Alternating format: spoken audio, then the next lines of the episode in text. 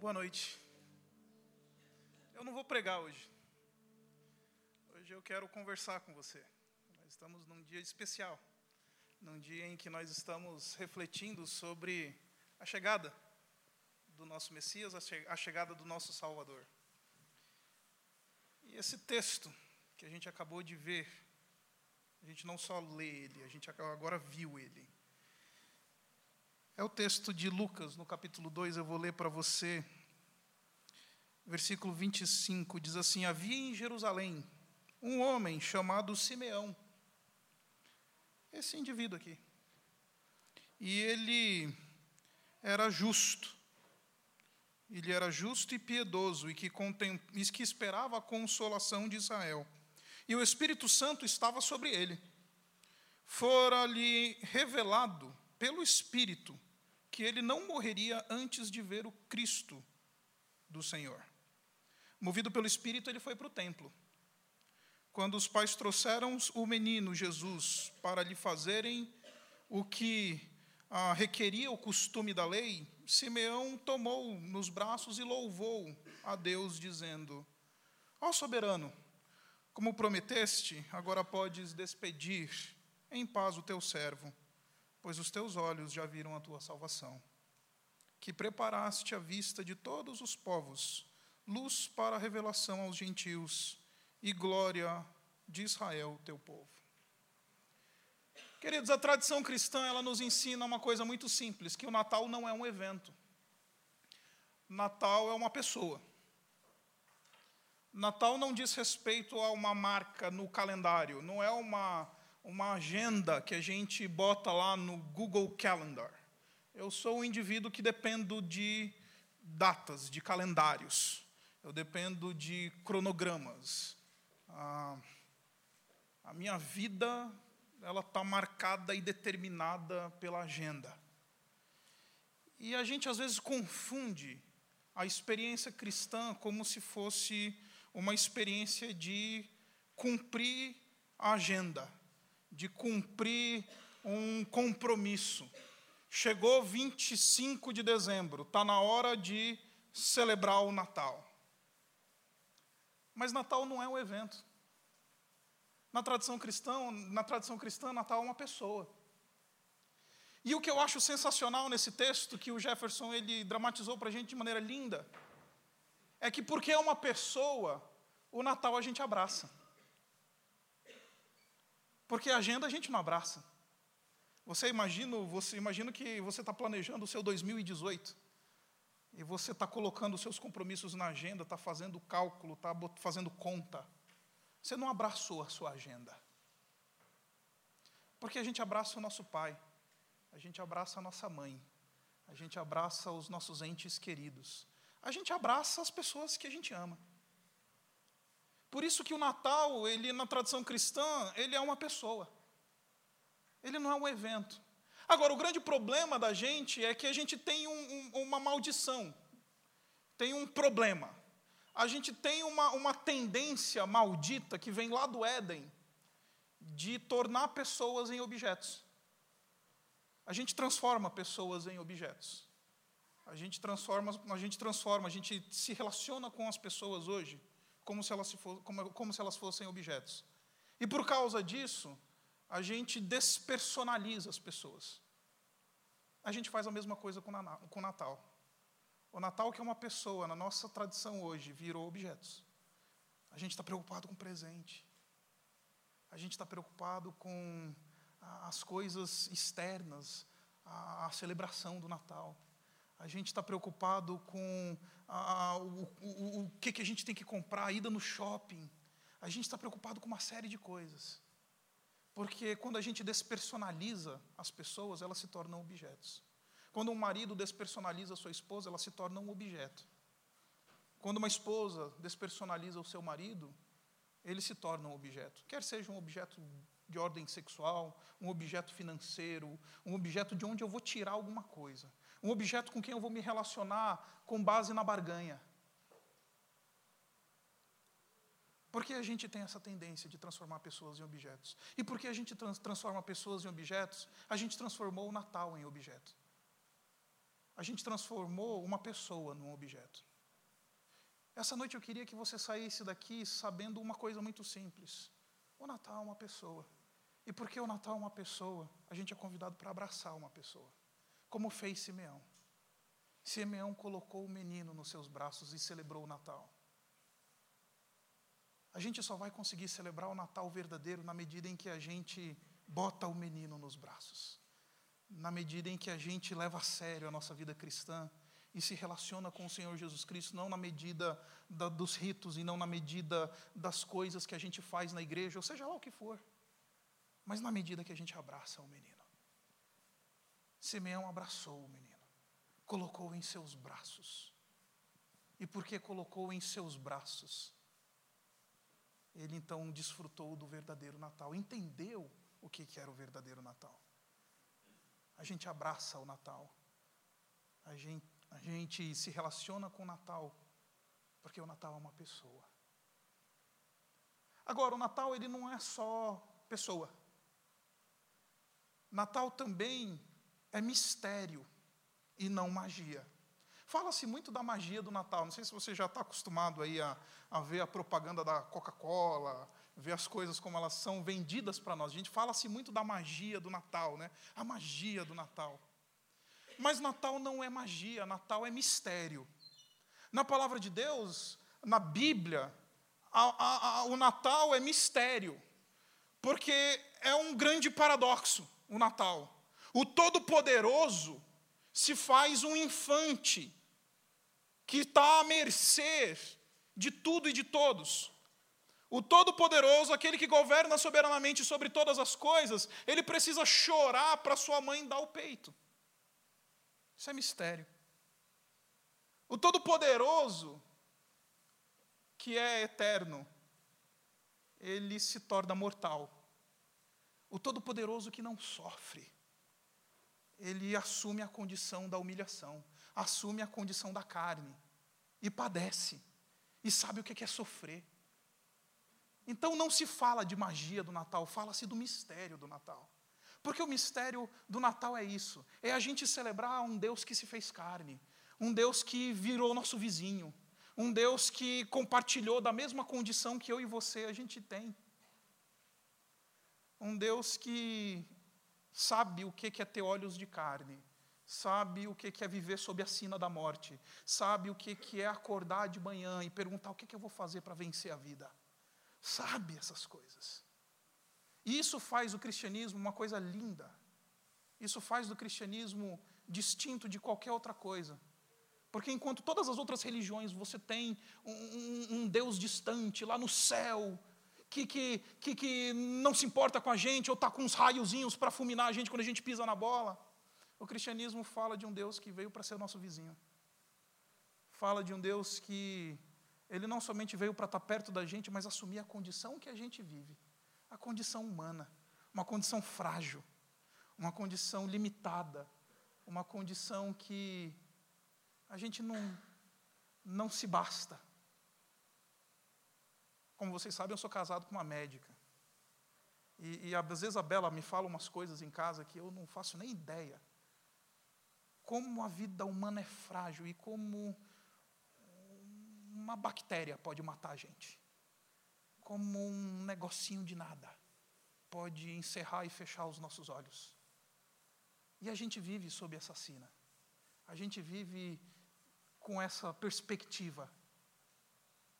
O Deus dos cristãos, Ele sabe o que é isso. Ele sabe o que significa viver na condição da humilhação. Porque o mistério do Natal, o mistério da chamada encarnação, é exatamente um Deus todo-poderoso que se faz homem, que morre. O imortal morreu. O, o que não sofre, sofreu. O que não chora, chorou. O que não sangra, sangrou. O que, tem, o que não tem fome não precisa de nada para fora de si mesmo. Teve fome. Aquele que tem a riqueza, todo ouro e toda prata, que domina o universo, ele não teve um berço, foi colocado numa manjedoura. Esse é o mistério do Natal. E a gente só contempla o mistério do Natal na medida em que a gente entende um Deus que se colocou na nossa condição. Um Deus que se fez simpático a mim e a você. Um Deus que, quando a gente chora no travesseiro, Ele sabe o que é isso. Eu não sei como você é, mas a contabilidade da minha vida eu faço no travesseiro quando eu deito. Sabe quando a gente deita na cama e aí a gente faz a contabilidade da vida? A gente fica pensando nos planos, nos sonhos, nas coisas, a conta para pagar, aquilo que tem que fazer, aquelas coisas que tem que correr atrás. Aí a gente deita a cabeça no travesseiro e a vida vem, né? E a gente faz a contabilidade da vida. É interessante, Deus sabe o que, é isso. No dia que ele decidiu entrar na história, colocar os pés descalços no, no chão empoeirado da vida e falar: Eu vou caminhar com eles, eu vou andar a milha deles, eu vou morrer por eles, eu vou me sacrificar por eles. Isso é um mistério. Se você um dia chegar para mim e perguntar, mas me explica isso do ponto de vista da razão, eu vou dizer, eu não sei. Porque isso é um mistério. Isso é o que diz a Bíblia, e porque diz a Bíblia, a gente abraça como mistério por causa da fé. E fala: se a Bíblia está dizendo para mim que Deus Todo-Poderoso decidiu se fazer fraco e frágil por mim e por você, porque nos amou, ah, eu quero ficar com isso. Eu quero abraçar isso. Eu quero dedicar minha vida nisso. Então, Natal a gente abraça porque é uma pessoa, e Natal porque é mistério, a gente contempla. Natal porque é mistério, a gente não fica fazendo perguntas. Como você sabe, eu tenho uma vida acadêmica muito. Ah, enfim, eu vou ando muito atrás. Desde os 17 anos de idade, minha vida tem sido um mundo acadêmico. E a minha mente ela é muito cientificizada, se é assim que a gente pode falar, cientificizada. É piada, gente. E a gente quer sempre colocar tudo na ponta do lápis, né? A gente quer sempre ter a resposta para tudo, quer dizer dois mais dois são quatro, e é assim que tem que funcionar. Só que a vida não é dois mais dois, né? A vida acontece um monte de coisa que a gente não está esperando. A vida vem e não pergunta para a gente como é que é. A vida aparece para a gente. E aí as nossas fórmulas, as, nossos, as nossas formulinhas de sucesso, aquilo que a gente planejou para a vida, essas coisas elas não funcionam. E aí a pergunta que se levanta nesse momento é: e o que, que vai dar sentido para essa vida? O que, que vai explicar a minha solução, a minha, a minha, a minha realidade? Eu acho que a, a proposta cristã é a que mais consola a gente.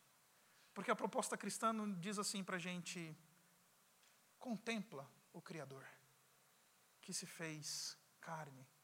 Olha para Ele, porque Ele sabe exatamente o que, que significa viver essa vida no chão empoeirado da terra. Agora, Natal não é só uma pessoa e não é somente mistério, Natal é luz. Luz. Olha só o que, que diz o texto. O texto vira e fala assim, versículo 32, falando sobre Jesus: luz para a revelação aos gentios e para a glória de Israel, teu povo. Deixa eu explicar um pouquinho para você o que, que, o que, que Simeão está querendo dizer aqui. Simeão ele está querendo falar aqui que Jesus é luz, porque ele revela Deus Todo-Poderoso para todos, gentios e israelitas. Aqui na Bíblia é a mesma coisa falar de palmeirense e corintiano, porque os gentios, os que não eram judeus, gentil é um termo bíblico para quem não é judeu. Os que não eram judeus, eles eram odiados pelos judeus e vice-versa. Interessante que o Senhor Jesus Cristo ele vem para ser luz para esses dois povos. Ele vem para ser luz para essas duas categorias. E, na verdade, o Senhor Jesus Cristo, na verdade, ele acaba com essas categorias. Acaba com a categoria de judeu e de gentil, acaba, acaba com a categoria de branco e de preto, acaba com a categoria de, de esquerda e de direita, acaba com a categoria de ah, brasileiro e norte-americano, acaba com, acaba com as categorias. E no final das contas, bota todo mundo numa categoria: aqueles que contemplam a luz, aqueles que, de fato, receberam a revelação. E porque receberam a revelação, vem quem Deus é. O Senhor Jesus Cristo, nos evangelhos, ele disse que quem vê a mim, vê ao Pai. Os, os discípulos estavam preocupados com a sua cabeça, bem parecida com a nossa, falando: mostra-nos o Pai, dá a razão para a gente, diz como é que funciona o negócio, dá a formulinha do sucesso. Aí vem Jesus e fala: Não tem. Quem vê a mim vê o Pai. Não é, não, é, não é nessas categorias que eu funciono. Não é desse jeito que a coisa é. Porque é revelação. Você precisa abrir o olho para a luz. Ele é luz. O Bruno começou esse tempo nosso do sarau lendo o texto de Isaías, no capítulo a 9, que diz que o povo, desculpa, capítulo 6, que diz que o povo, o povo que vivia em grandes trevas viu uma grandiosa luz. Jesus é essa luz que brilha e rompe a nossa cegueira. Jesus precisa abrir os nossos olhos para que a gente possa ver. Então, o Natal é uma pessoa que a gente abraça, é um mistério que a gente contempla e uma luz que a gente acolhe. Natal não é evento, porque evento a gente categoriza, evento a gente disseca, evento a gente bota na agenda, evento a gente domina. Natal não é magia. Natal é mistério. A gente olha para o a gente olha para o presépio e a gente fala: Deus está aí. Uma menina, uma, uma quase adolescente, com um jovem que gerou um menino. Onde é que está Deus nisso? Está aí. Mas como? Está aí. Me explica. Está aí. Mas e as minhas categorias? Está aí. E as minhas formulinhas do sucesso? Está aí. Porque é contemplativo, não é sofisticado, é a manjedoura, não é o tubo de ensaio, é, é, é o feno e não a fórmula química. E é luz, porque a gente precisa de luz para ver. No escuro ninguém enxerga nada. É luz porque a gente precisa contemplar.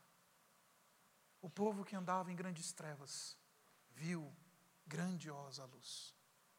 Então eu queria convidar você essa noite, de maneira muito simples, a ver, a contemplar. Primeiro abraçar e depois abrir os olhos. Porque Natal a gente abraça. Natal a gente contempla. E Natal a gente vê. Então, a gente nunca faz isso aqui. Mas eu queria dar um minuto. Os meninos eles vão tocar uma melodia aqui. E eu queria dar um minuto para você ponderar você. Aquele momento que a gente faz a contabilidade da vida. Em vez de ser lá no seu travesseiro, faz aqui. Ninguém está vendo, até está bem escuro. Então, faz a contabilidade da vida e fala assim: Nesse Natal eu acho que eu estou precisando mudar, estou precisando de uma nova perspectiva, estou precisando contemplar um novo movimento na minha vida. Eu acho que chegou a hora. Eu preciso abraçar esse menino. Eu preciso fazer como Simeão, abraçar. Como a gente abraça alguém que tem saudade. Como a gente abraça alguém que a gente faz muito tempo que a gente não viu. Sabe aquele abraço gostoso que a gente dá nas pessoas que a gente ama? O Senhor Jesus Cristo é o Natal que a gente precisa abraçar. Então olha para dentro do coração. Fala, Senhor, obrigado. Obrigado porque o Senhor Jesus Cristo veio compartilhar a minha condição. Ele sabe o que é viver sob a sina da morte. Ele sabe o que é viver essa vida de gado. Ele viveu uma vida de dores, homem de dores. E porque ele era homem de dores, eu posso ter um Deus que é simpático a mim sabe a minha vida, sabe as rupturas do meu coração, sabe as mazelas que carrego na minha alma. E porque Ele pisou nessa terra, Ele se tornou luz para nós. E a gente pode ver, porque a gente enxerga a Deus, a gente vê com outros olhos, a gente vê de uma nova perspectiva. Então, o Natal é isso é um convite ao abraço, é um convite ao mistério, e é um convite a olhá-los. Obrigado, Pai, por esse tempo. Obrigado porque nós celebramos o Natal de Jesus. A gente, a gente entende que o significado do Natal é abraçar Jesus. O significado do Natal é, é o significado de Simeão. É contemplar o menino, ver a tua glória. E saber que temos um Deus que decidiu, por graça, por amor, se colocar na nossa condição condição de gente frágil, condição de gente que vive uma condição difícil, pesada. Mas a gente sabe que tem um Deus que é simpático a nós, porque experimentou todas essas coisas por nós. Nós te agradecemos, Pai, porque Jesus ele veio. Nós te agradecemos porque o Senhor deu o maior dos presentes para nós, que é o Senhor Jesus. E ajuda-nos a abraçá-lo nossa vida e no nosso coração. Nós oramos assim em nome do Senhor Jesus.